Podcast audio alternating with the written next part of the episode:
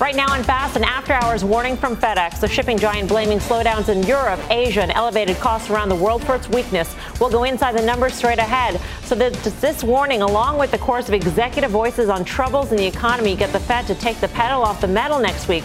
We'll debate that. Plus, Hold'em or Fold'em shares a Wynn surging on a big upgrade, why one firm thinks the casino giant is one of the most compelling stories on the strip. And later, Amazon's ready for some football, Disney's plan to step into sports gambling, and is Kanye West being a gold digger by falling out of the gap and breaking it off with Adidas? Trade it or fade it? Yay coming up. I'm Melissa Lee. This is Fast Money. We're live at the NASDAQ market site. A full house on the desk tonight. Take a look at this. A rare occurrence. Tim Seymour, Karen Finerman, Courtney Garcia, and Dan Nathan all joining me here at the NASDAQ market site. We start off with the ugly earnings warning from FedEx stock getting crushed after hours. Our Frank Holland is here on set with us with all the details. Frank. Yeah, Melissa, early warning here on the earnings, and uh, it really hit the stock. The company issuing that warning saying it's facing a soft macro environment when it comes to all of its businesses, including its signature air delivery business, had a miss on revenue, an even bigger miss in EPS. Obviously, that pressured the stock, but it's really the forward guidance, that EPS guidance that's hit in this stock. Take a look at the numbers. You can see here, you don't need to be a mathematician to figure this out. FedEx guiding about half of what the street's looking for. It's also withdrawing its fiscal 2023 guidance and revising its capex lower, saying it expects business conditions to weaken into Q2. In the report, CEO Raj Subramaniam spelling out the issue, saying in part, Global volumes decline as macroeconomic trends significantly worsen later in the quarter. Also adding in the report, the impact of cost actions lag those volume declines and operating expenses. They remain high relative to, to, demand. Spoke with a few company executives. They say the U.S. volumes, they're certainly softer, but the big issues, they're overseas. The integration of that TNT delivery network in Europe, bringing systems online, et cetera, something that has been a, a continuing drag on results. Also, COVID lockdowns in China lasting longer than expected and volume returning happening much slower than expected. So kind of getting hit on both sides. To cut costs, FedEx plans to reduce flights for that signature air delivery, cut hours for workers, and close about 90 FedEx office stores, again, to cut costs as it faces weakening demand. The context, though, to this, Frank, is that they gave guidance, or they talked about their guidance and their forward-looking, uh, you know, forecasts June 23rd. Right. So this is really falling off a cliff, literally, because for them to cut in half what their guidance is for the quarter since June 23rd, I mean, it's, it's amazing what has changed. Well, in all fairness, FedEx obviously seeing a, a much different picture, but even analysts, I was there at that their investor day yeah. in June. Everybody was feeling very optimistic about FedEx. Yeah. They, they, put out some very optimistic uh, targets for future fiscal years. Um, also raise the dividend. So obviously a lot of optimism. Generally, companies don't raise their dividend unless they're feeling pretty good about what's coming up. So just a big change. One thing that I don't think anybody could have forecasted is that volumes in Asia being uh, much slower to resume than people expected. Those COVID lockdowns lasted longer, and here in the U.S., spending slowed down a lot faster than people thought. Frank, thanks so much. Frank Thank Holland with all the latest. Um, we've done this a few different times where we've talked about FedEx warning. Mm. So, how much of this is FedEx and how much of this is the environment, Karen? Well, I don't know for sure, but always some of it is FedEx. The irony that the one thing they delivered earlier on time was a pre-announcement. So we were supposed to hear it next week. I get that. It's not funny though. I'm long. oh, so okay, uh, I'm long a little less now than I was an hour ago um, for a few reasons. One is this is disappointing. I think this this cutting in half is actually a little making it a little worse than it seems. They probably had some charges, laying, you know, uh, uh, for doing some of their cost reduction initiatives. One thing I find a little hard to believe, they feel very confident in the cost reduction initiatives as it relates to 2025. I find that a little hard to believe, given that June 23rd, they felt really good about this August, September of this right. year. So it is a very difficult environment. I'll give them that. But it's it's very very frustrating. It's difficult. We have a new-ish CEO. He was sort of you know he's been there a long time, but in that role for not that long.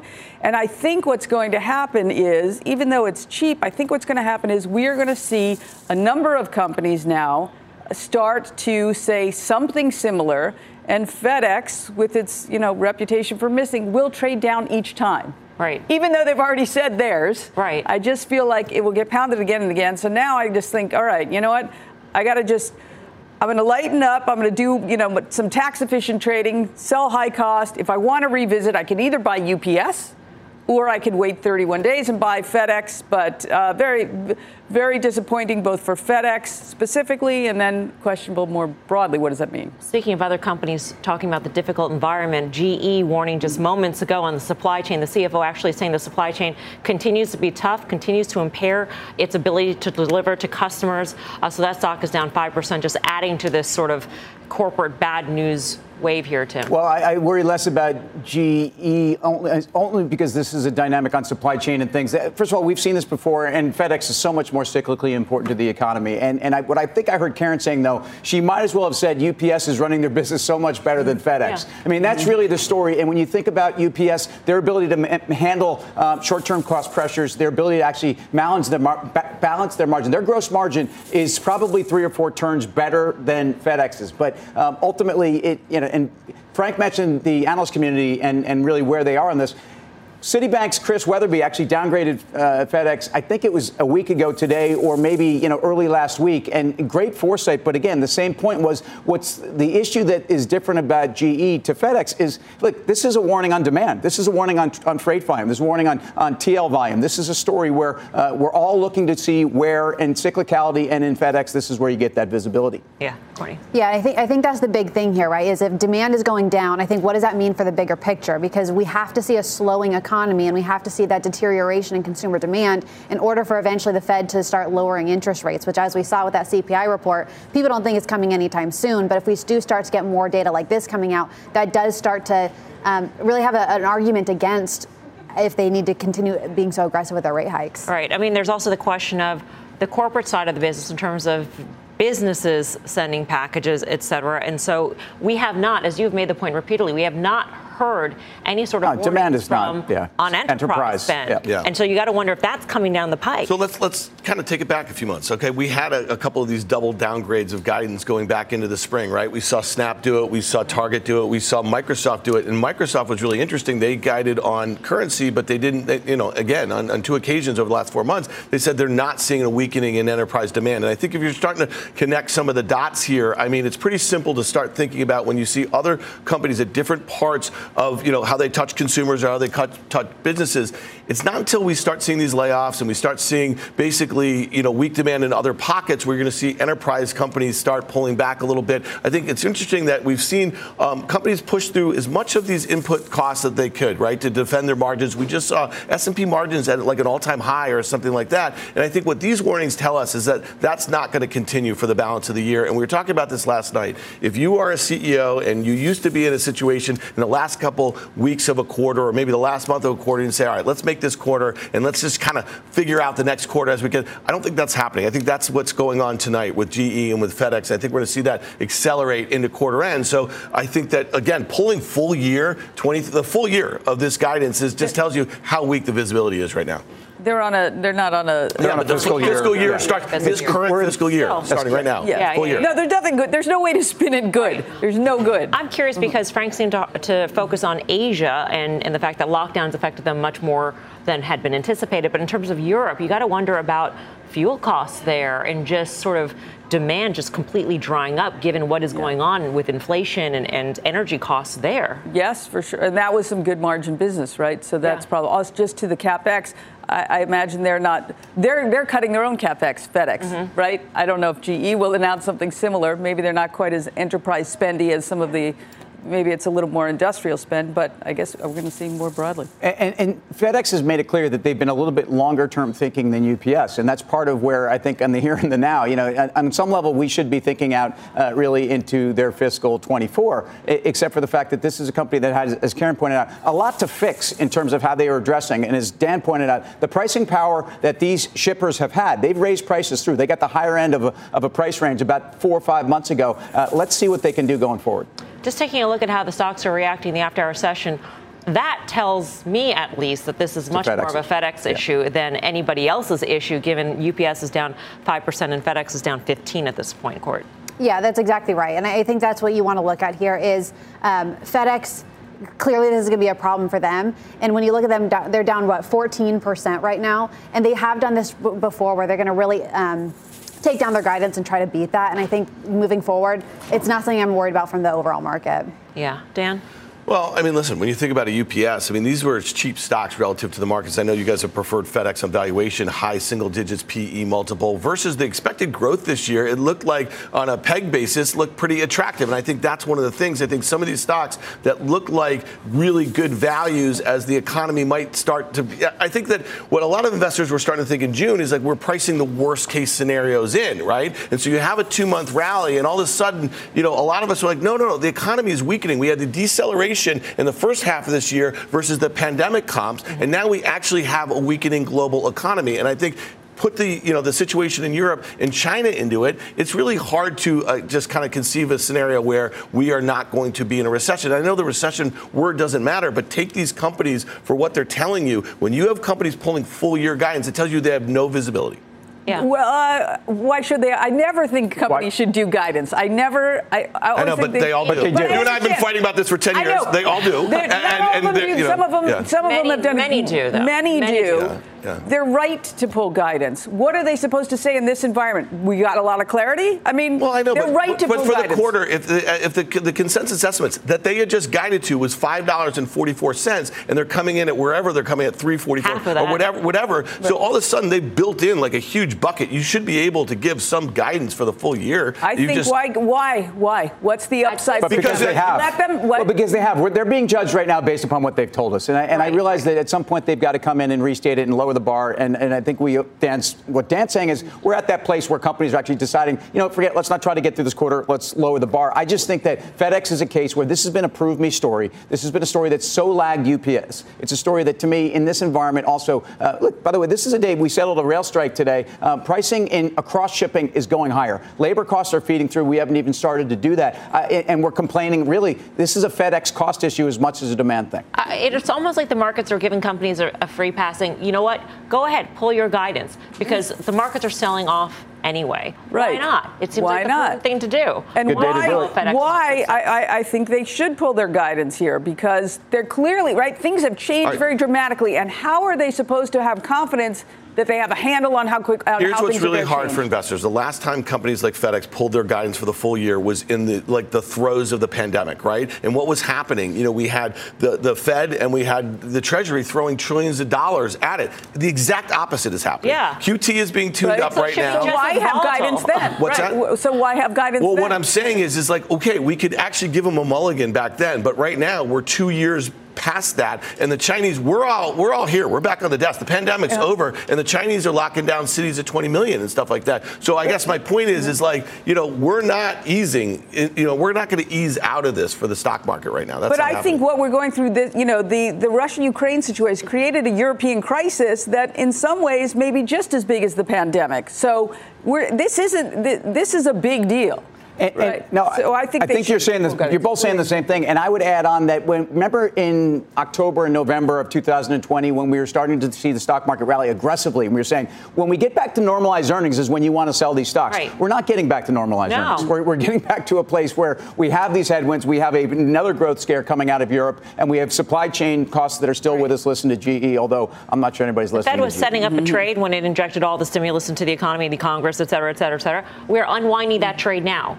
So, as much as it was volatile and unpredictable on that side of the trade, it should be just as much so, maybe more so, on this side of the trade. I mean, I think that's sort of what the theory would be at this point. Um, we should note that we started the morning very interestingly with some very, very stern comments from uh, real estate billionaire Barry Sternlicht saying essentially that the economy is breaking hard, cracks are starting to form, and that if Powell doesn't take his foot off the gas now, we will see a serious recession.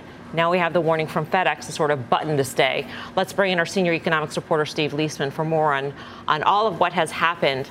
Um, Steve, obviously, you know, you take Sternlicht's comments with a grain of salt. He's sort of talking his book. He's a real estate guy. His, his whole business was built on low interest rates. rates.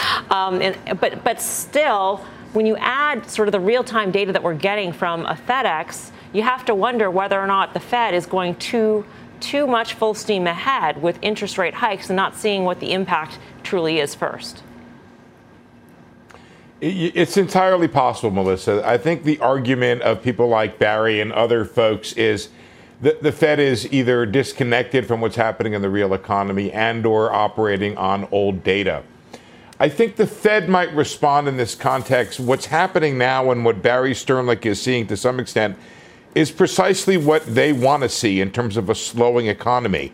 Um, Barry is in an industry, Barry Sternlicht, an industry that is taking it on the chin as a result of what's happening with higher realist, with higher uh, interest rates and what's happening in the real estate market.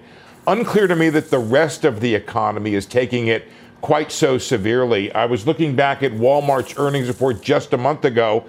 It was fairly robust. Same with Home Depot. Uh, the, the retail sales numbers today were somewhat mixed, depends on how you look at them. Uh, and the, job, the jobless claims numbers were also pretty robust. So um, we're definitely seeing a slowing here. Whether or not we're seeing a stoppage, you know, Barry mentioned Walmart. And, and look, if Walmart has, pardon me, additional guidance to give, it probably should come forward and give it if it's seeing all things stopping. But we're just not seeing that. You know, tomorrow mm-hmm. Apple's having a pretty big event. They're going out uh, crazy and launching their uh, their new electronics, and, and you don't get a sense from them that they believe the consumer is any sort of uh, a hard stop here, which is uh, what I think uh, uh, Barry Sternlicht is talking the, about. The, con- the, concern, I think, though, Steve, from not just Barry Sternlicht, but also the likes of a Jeff Gundlach yesterday, as he told Scott Wapner, um, Elon Musk, Larry Summers, uh, not Larry Summers, scrap that, excuse me, um, is that is that basically the Fed is is doing this, and we haven't seen the impact. So this economy is slowing right now, but those two back-to-back 75 point hikes have not hit full fully, correct? And so when that does hit, uh, what well, happens um, to this economy that's already slowing? Almost, almost certainly true. But listen, I, I, I, t- I can take it from two different sides here. 1st mm-hmm. of all, um, you know, uh, Barry mentioned the idea that he thinks inflation, it's okay to go down to 3 to 4%. That's unacceptable for the Fed. It's probably unacceptable for the U.S. economy. Just look at how difficult it is for you guys to figure out what the heck is going on in this economy right now with inflation the way it is. Retail sales came in this morning. How much of that was inflation? How much was not? How can businesses plan in an environment like that? The Fed is not going to move off of that goal of 2% and say, okay, 3 or 4% is good enough. That's the first thing. The other thing I think that's out there, which is really significant, is the idea that um, we have to slow down the economy somewhat here. And where do you think interest rates ought to be?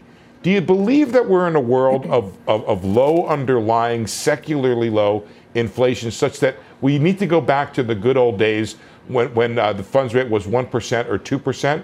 I don't think so. I think you can make a pretty good argument that there's an underlying funds rate that ought to be around 3%. If you want to be restrictive, it ought to be around 4%. So I, I feel like there's a good sort of theme out there of some people want to click their heels and go back to Kansas, where the funds rate was 2%.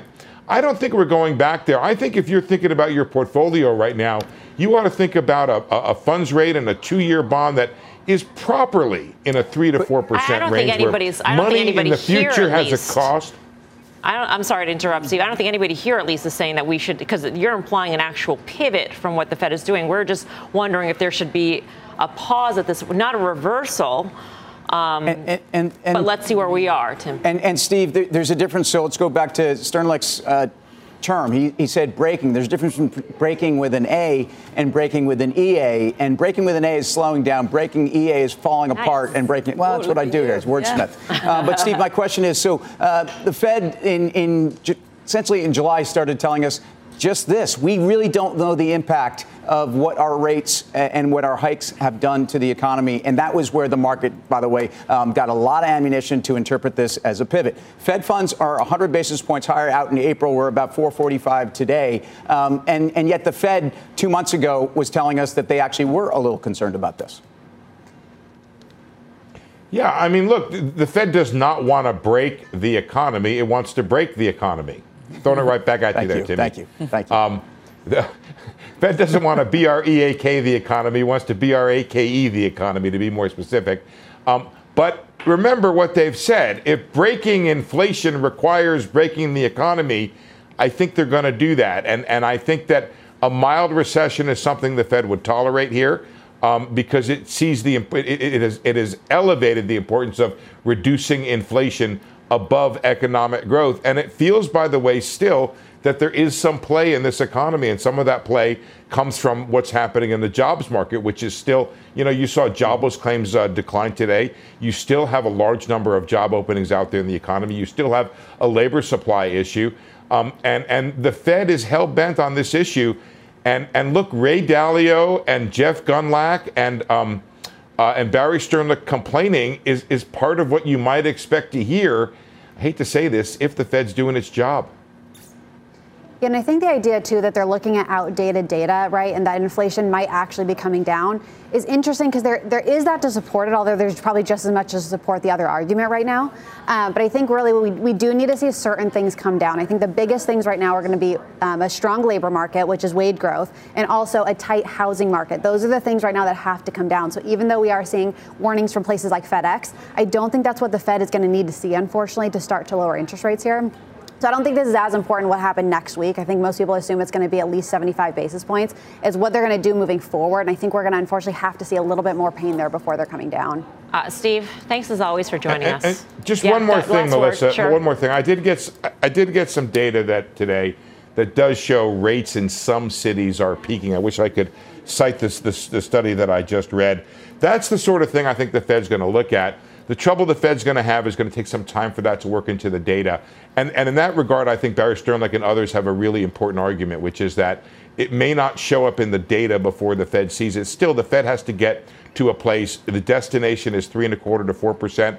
I think that's where the Fed is going, and that's where the Fed may stop if the data do indeed turn uh, and inflation looks like it's on its way down.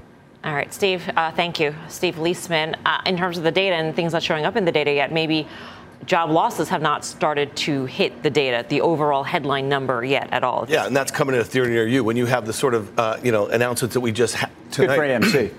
Well, uh, okay, wordsmith over there. More, no, but I'll just say this. You know, this is actually kind of setting up a little similar to June. Early June, the S&P sold off 10% into that pivot from a 50 basis point hike, which was consensus, to a 75. And then what happened is we rallied out of it. Now we rallied for two months because a lot of investors thought they were going to do exactly what Courtney just kind of thought about. But here's the thing: the problem now is that if we do rally out of this, because they do say we're going to take our pedal off of the metal right now, they've gotten to the point what Steve just said for Fed funds. They've gotten above 3%. And maybe that is the new normal for now until the next crises. But I guess the way I'm thinking about it is if they are taking a pause, it is because they broke something. I don't know, however you want to spell it, because the economy is well, starting to slow pause? dramatically. A pause is like no, is, is data dependent or this and that. But maybe it's just acknowledging some of the pressure that's been put on uh-huh. some of the things. Housing, maybe they're going to say we expect unemployment to so rise above 4%. Would no longer be a pivot a pause would be just something. Correct. And, and my point is, is that that's not going to be good for stocks the way it has been in right. times past. And then if we really do have a global recession that is sustained, then Fed funds starts going lower. And again, maybe that's when you buy the dip.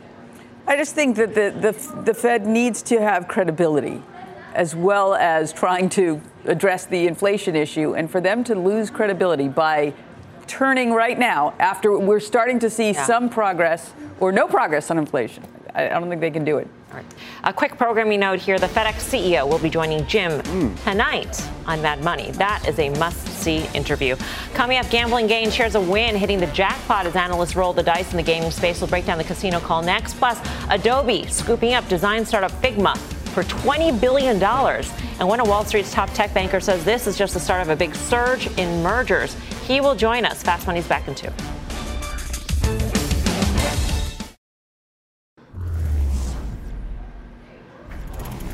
Welcome back to Fast Money. We've got a call of the day on Wynn. Shares surging 7.5% after Credit Suisse upgraded the casino stock to an outperform. Analysts seeing more upside in their Las Vegas business, plus ongoing recovery in Macau that hasn't been priced into the stock. So, should investors be placing their bets?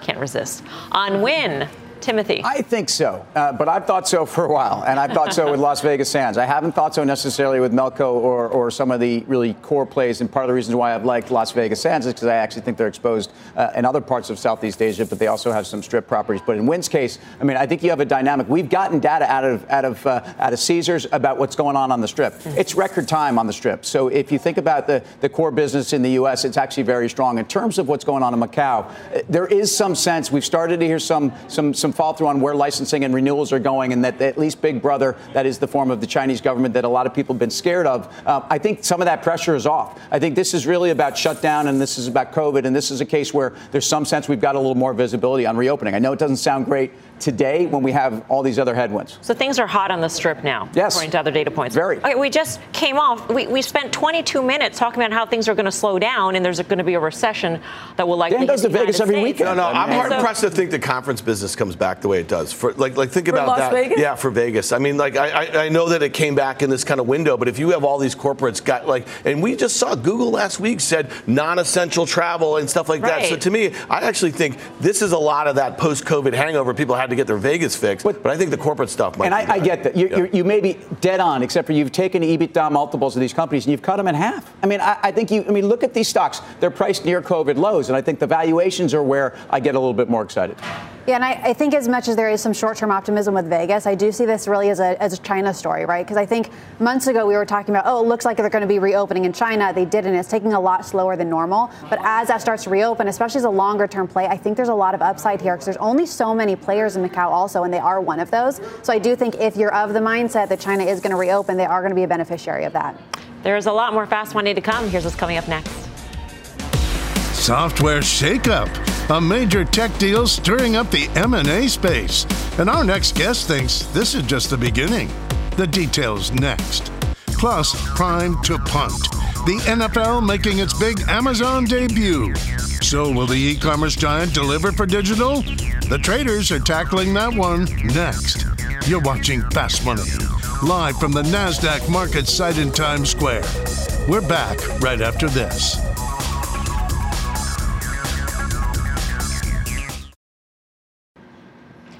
Welcome back to Fast Money. Wall Street giving today's big tech deal two thumbs down. Adobe scooping up private software firm Figma. Adobe dropping nearly 17%.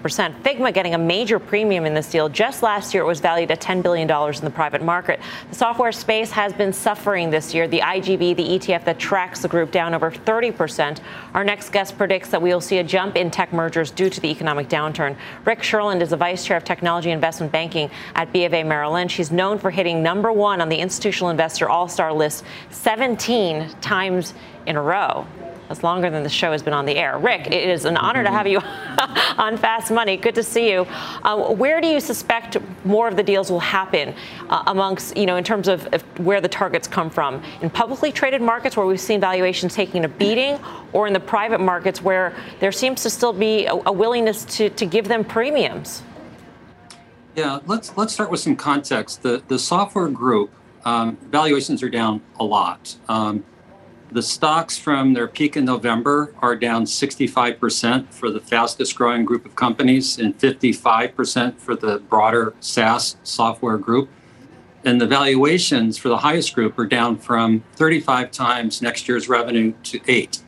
And the broader groups compressed from 20 to six. So the valuations are down um, a lot. And whether we think that's the bottom is something that you know we can kind of talk about. But I do think you need to get through third quarter earnings reports to feel confident that maybe the bad news is largely out into the market because companies will be reporting lengthening of sales cycles. It's just what you do when you go through an economic slowdown. Your customers are more cautious with their spending. And companies, of course, are trying to trim their own spending reducing Salesforce headcount and just growing less aggressively. So I think we need to reset expectations for 2023. Um, and third, I think you've got to be very bullish on the long term fundamentals of the sector. Every company is becoming a digital enterprise. So, you know, the, the, the buyers of software now are m- much broader it used to be something you would sell to IT. Now it, it is the business. So, sort of, uh, got to feel very bullish about the long-term outlook. And another point would be the IPO market. Um, you know, it's not open, but when the window does open back up, you're going to see um, a, a, lot of companies going public. Those will be high-quality companies. The valuations will be more reasonable than you saw in the last cycle when we had, you know, zero interest rates and free money. Uh, but uh, the, the, pipeline is extremely robust when the window finally does open back up. But the last point is on M&A. And, and I do think that we're going to see an increasingly active M&A market, and, uh, and it's something that we're very active in. Um, I think the strategics, the companies with all the cash, would like to see more capitulation in valuation thinking by the private companies. Those expectations were set last year um, in, in this environment of very high multiples. So as you go into next year, I would expect that you'll see more capitulation on the valuation expectations and the premiums that are required to make these deals happen.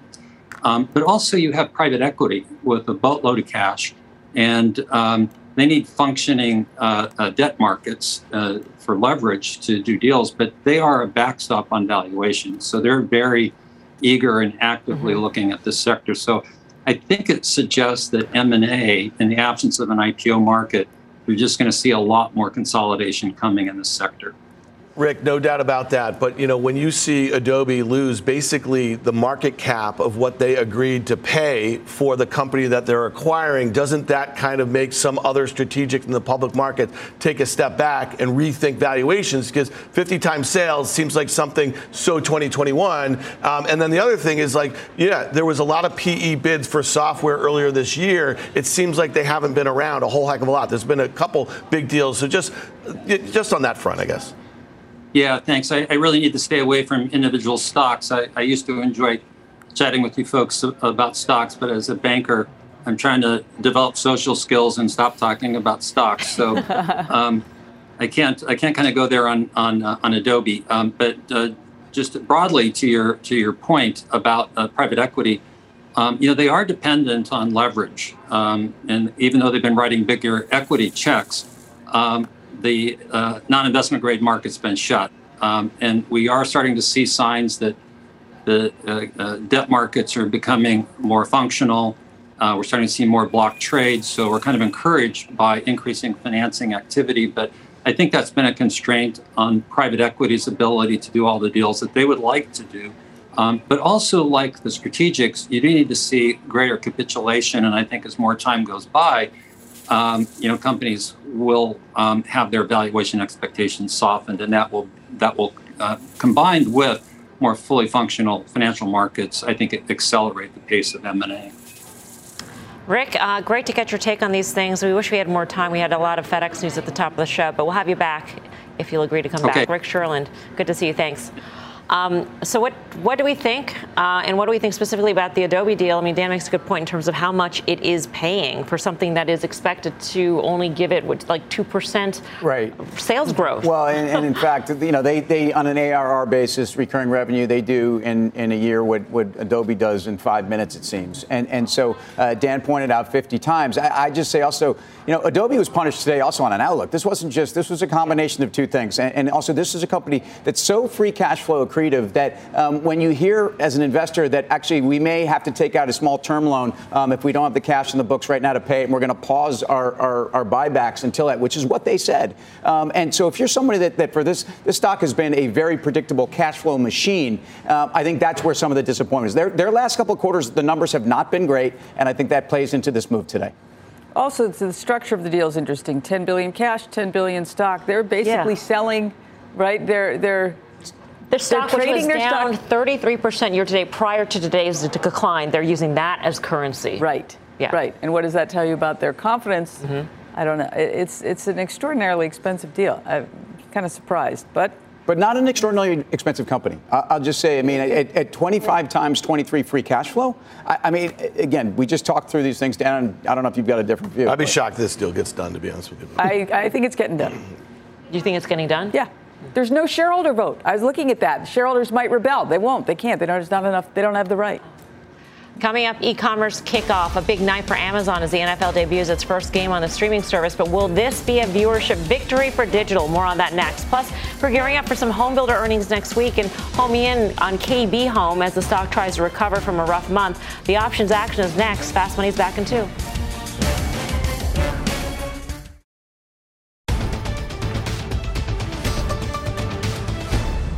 Welcome back to Fast Money. If you're just joining us, uh, check out shares of FedEx. They are down 15 and a quarter percent after hours on an ugly earnings warning. The company citing higher costs, global softness. The rest of the shippers, truckers, also being hit hard um, at FedEx at this hour. Not as hard as you can see but they are getting hit. Moving on here, Amazon making its NFL debut in just a few hours. The company streaming tonight's game between the Los Angeles Chargers and Kansas City Chiefs. The NFL deal grants Amazon the exclusive rights to carry the Thursday night games on its Prime Video platform. It is the first streamer to secure such a deal. Our Julia Boorstin now on what this means for the sports streaming world. Julia. Well, tonight is the first of 15 regular season Thursday night games that Amazon will stream exclusively to its Prime Video subscribers. And it's going into tonight's game after a week of ratings gains. The week is up 5% over last year, with the biggest opening weekend the NFL has seen since 2016. So now the question is, which streamer will snag rights to NFL Sunday Ticket and NFL Media, whether it'll be Amazon again or Apple, Disney's ESPN Plus, or Google's YouTube. All of them are having talks with the NFL, according to a source familiar. We do believe, and we've said publicly, that we think Sunday Ticket is a package that is ripe for innovation. And we think digital will do that. So, whatever you see, and whenever we announce what we're going to do, I think you will see a much more digitally focused Sunday Ticket. Looking beyond Amazon and the NFL to other sports news, Disney's Bob Chapek making headlines today when he told our David Faber that he does not want ESPN to become a sports book. That does open the door for partnerships when Disney does take that next step and allows gambling through ESPN Plus. Melissa? Julia, thank you. Julia Boorstin. Um, Dan, how are you feeling about uh, about these streamers, and what does this mean for? Oh. I mean, what does this impute onto Disney's ESPN business? All right, so my parents put their credit card in Amazon probably like uh, four years ago. Okay, and so my dad really likes football, so he's going to want to watch this Thursday night game. Do you think he has any idea how to watch his uh, streaming Prime membership sort of thing? I mean, like this is this has the potential to be a disaster. Okay, for people like Guy Adami would love to be watching this game, but you could put a gun to his head and, and say, figure out how to access your Prime and watch the game. Demographic, but not the only. You know, they're not. Okay, so they're going to see a bunch of like millennials walking around watching it on their iPhone. But, but Guy Adami's no eating cannolis and drinking port in Italy right now, and he can actually That's log true. in to do it. I mean, the digital format and the flexibility for these sports leagues is nothing like they've ever seen. Yeah. This is an 11-year deal. It's a watershed moment. You've got Al Michaels, who's the greatest sportscaster of all time, who's right. actually leading this off. So I mean, I, I just think this is a case, and, and we see what the trend is in terms of player salaries and the you know the ability of these leagues and their need to actually monetize more aggressively than ever. I, I think this is another death knell for linear TV. I mean, that, why else do we watch, you know, some of these sports other than NBC, of course, our parent network, mm-hmm. um, uh, on Saturday? No, actually, I was going to say the same point. I think the only reason my household actually has cable is specifically because of football and yeah. sports. And if that starts going to towards streaming, whether it's Amazon or Disney or whatever case, I mean, we would probably cut cable. And I think that's a lot of the, really the younger generation. I agree. I think my parents or grandparents probably don't want to do that. Um, but I think it's Your going that way actually yes, here. oh, really? Oh, that's so nice. Hi. They may not want to do it, but other people. yes, but I. I They're going to figure it out. I can tell. they look smart. Not, to, not tonight. They won't. not while they're watching CNBC's Fast Money. By the way, there is a button on most remote controls, Dan, that actually says Prime. Not really. Not really? No, I mean, like, listen, I don't have a cable on the box. TV. I have an Apple TV, TV, And, and I mean, this is not as easy as people think. All right. It's a near-term problem. Okay. Coming up, home builder hype. Some names in the space gearing up to report earnings next week, and some option traders are betting on some shaky foundation in one stock. How they are playing it next, and Kanye West weighing in on his split from Gap, what he had to say about the retail landscape in his own clothing line. Yes, he talked to CNBC. We got the details when Fast Money returns.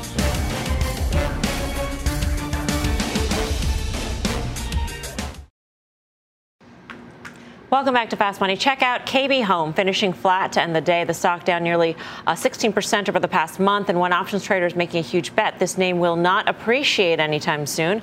Mike's got the action. Mike. Yeah, so KB Home traded 16 times its average daily put volume, and the reason for that was a very large trade.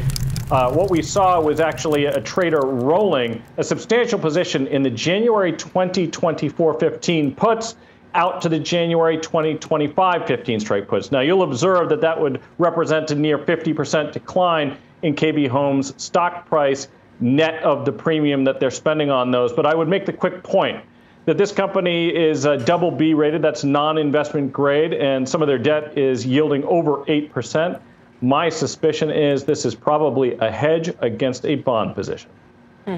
Uh, Tim, how are you feeling about KB or, or home builders in well, general? We, we spend a little time talking about where interest rates are going. I, I, just, you know, the, the, trade around that is very difficult. Uh, housing prices have not come down. They will start to come down that much more, and, and there is a supply issue, but, uh, you know, the cost based upon mortgages. I, I, just think if I'm going to be in this space, I, am waiting for my opportunities in Home Depot or Lowe's, uh, and even some of the other po- folks like, like RH. All right, Mike Khouw, see you tomorrow. Tomorrow's the full show, Options Action, 5.30 p.m. Eastern Time. Coming up, Kanye West weighing in on his Gap deal ending, what he told CNBC about his own clothing line. The details when Fast Money returns.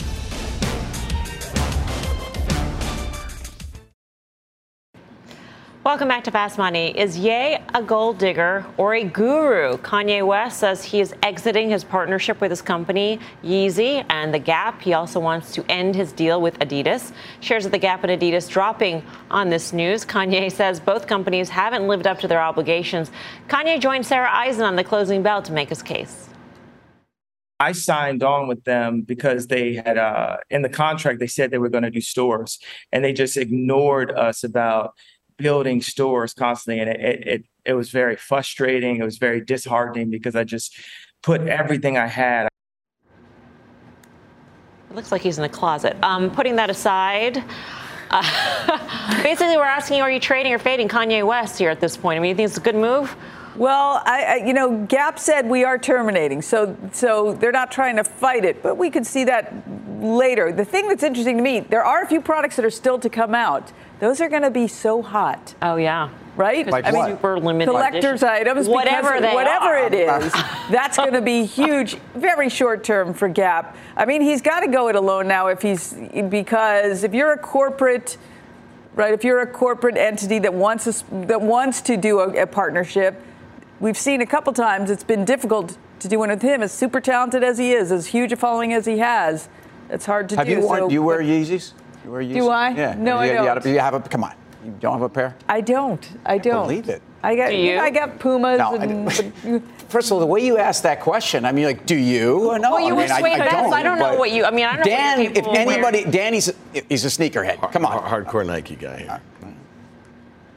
Is he in no touch at this point? Or I mean, like, in, and what's the deal with Gap at this point, Courtney? I do think it's mm. interesting. right? I mean, if anything, Kanye definitely knows how to sell stuff. He does tend to make good. He's like a fashion icon, right? Yeah. So it is interesting that Gap right now they are closing stores, and you're looking at things like Gap or one of their less profitable stores. So now they're losing Kanye there, which probably isn't good. So they need to focus more on things like Athleta or things like Old Navy, which are a little more profitable for them. So it's probably not good, and it's something that's already not doing well for them. Yeah. What's your take on the Gap and where it is and its alleged turnaround? uh, I just think it's very difficult sledding here. It was. Remember how much the stock went up when they announced the Kanye Yeah. deal, right? So I think it's bad in terms of. You know, except for this brief, I think any hit they have in the holiday season will be short-lived, and so uh, not long. All right. Up next, final trades.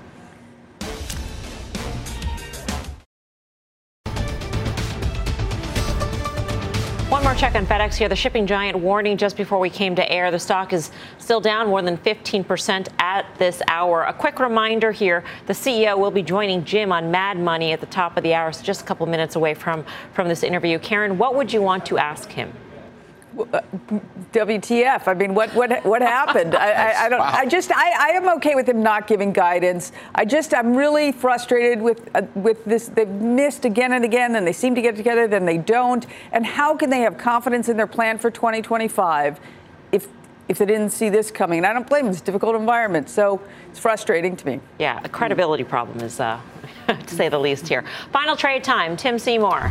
Walmart was a company that at least three months ago or two months ago when they announced had a credibility problem. I think that inventory issue is certainly not in the rearview mirror, much better. And look at that chart. It's one of the better charts out there.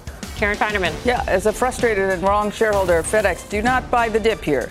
Courtney Garcia. Uh, Nordstrom actually just had a, had a um, improvement in their um, outlook here, and actually I like that call because you see 70% of Gen Z and millennials are looking to upgrade their wardrobe, and especially your higher income. Nordstrom is actually one of the ones that's well positioned to play within your retailers. Dan Nathan. Yeah, on the Amazon, really quickly here. I mean, like getting it on your TV. Anybody can sit in their bed and watch the game on their laptop, but that's not the TV experience. Okay, my final trade. Uh, CME, I think they like the volatility. I like the volatility in the markets. I bought it this week. Thanks for watching Fast. See back here tomorrow at 5 for more. Meantime, Mad Money sitting down with the CEO of FedEx. That starts right now.